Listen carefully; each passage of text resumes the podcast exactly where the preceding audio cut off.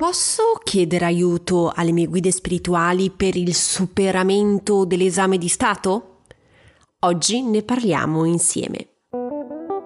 Benvenuta nel mio podcast Viaggio alla scoperta della spiritualità. Sono Sara Ottoboni e ogni settimana condivido con te dei consigli per potenziare la comunicazione con le tue guide spirituali e molto altro ancora. Se ti interessa il mondo spirituale, sei nel posto giusto. Sei pronta ad iniziare il tuo viaggio spirituale? Iniziamo! Buongiorno esploratrice spirituale, spero che tu abbia trascorso una bella settimana. Oggi parliamo degli esami che devi sostenere e vediamo insieme come le guide spirituali ti possono aiutare. Alcune settimane fa una ragazza mi ha chiesto tramite Instagram se poteva chiedere aiuto alle guide spirituali per il superamento di un concorso pubblico. La mia risposta concisa e precisa è stata: certo che puoi chiedere alle guide di darti una mano, però fai attenzione a cosa chiedere. Cosa intendo dire? Allora, mi raccomando, non chiedere alle guide di aiutarti a passare il concorso pubblico e basta. Personalmente credo che questa strategia lasci il tempo che trovi. Allora, sai perché? Perché chiedi semplicemente aiuto alle guide e poi ti posizioni immediatamente in una posizione passiva.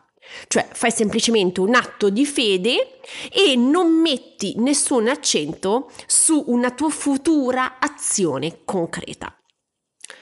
In questo contesto ti consiglio di applicare un'altra strategia, ok? Alcuni mesi fa una mia carissima amica doveva sostenere un grosso esame di Stato. Le materie da studiare erano infinite e il tempo era limitato.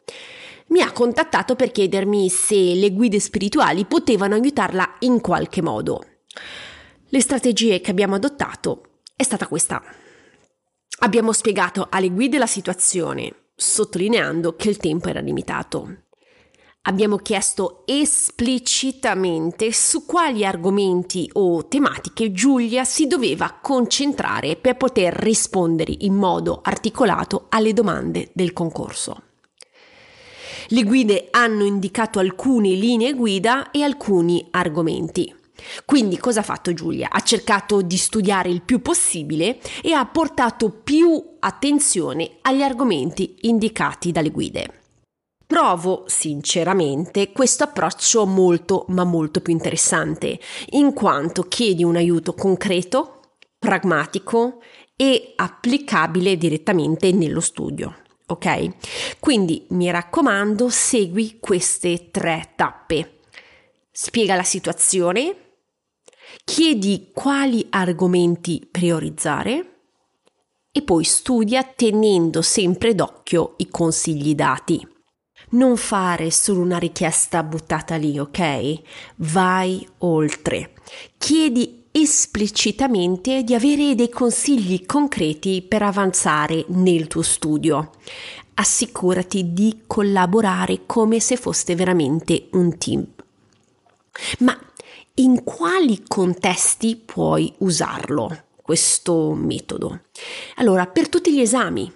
Per esempio verifica al liceo, esami di maturità, esami all'università, esami di Stato, esami di concorsi statali e pubblici. Puoi usare la stessa tecnica anche per la preparazione ai colloqui di lavoro.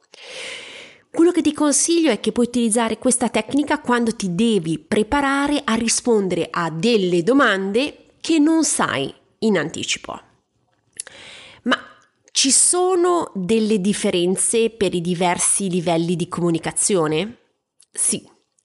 Per coloro che sono al primo livello di comunicazione con le guide spirituali, consiglio di utilizzare per la ricezione dei consigli il pendolo e la tecnica della bibliomanzia.